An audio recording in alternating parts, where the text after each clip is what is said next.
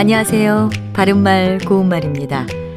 KBS 1텔레비전에서 방송되고 있는 우리말 겨루기에 나왔던 문제를 짚어보겠습니다. 오늘은 우리말 달인 도전 1단계 문제로 두 개 중에서 맞는 표현을 맞히는 문제입니다. 먼저 비석치기를 하다와 비사치기를 하다 중에서 맞는 표현은 어느 것일까요? 아마 비석치기로 알고 계신 분들이 많을 것 같은데요. 비사치기가 맞는 표현입니다.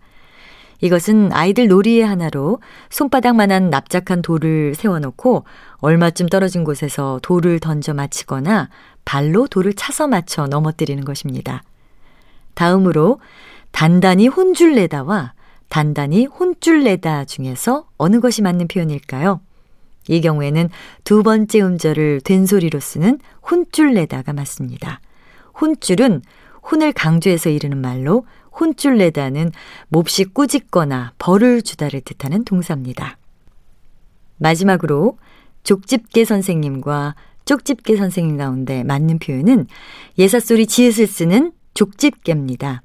쪽집게로 발음하는 경우가 많아서 첫 번째 음절에 쌍지읒을 쓰는 것으로 알고 계신 분들이 많을 것 같은데요. 지읒을 쓰고 족집게라고 발음합니다.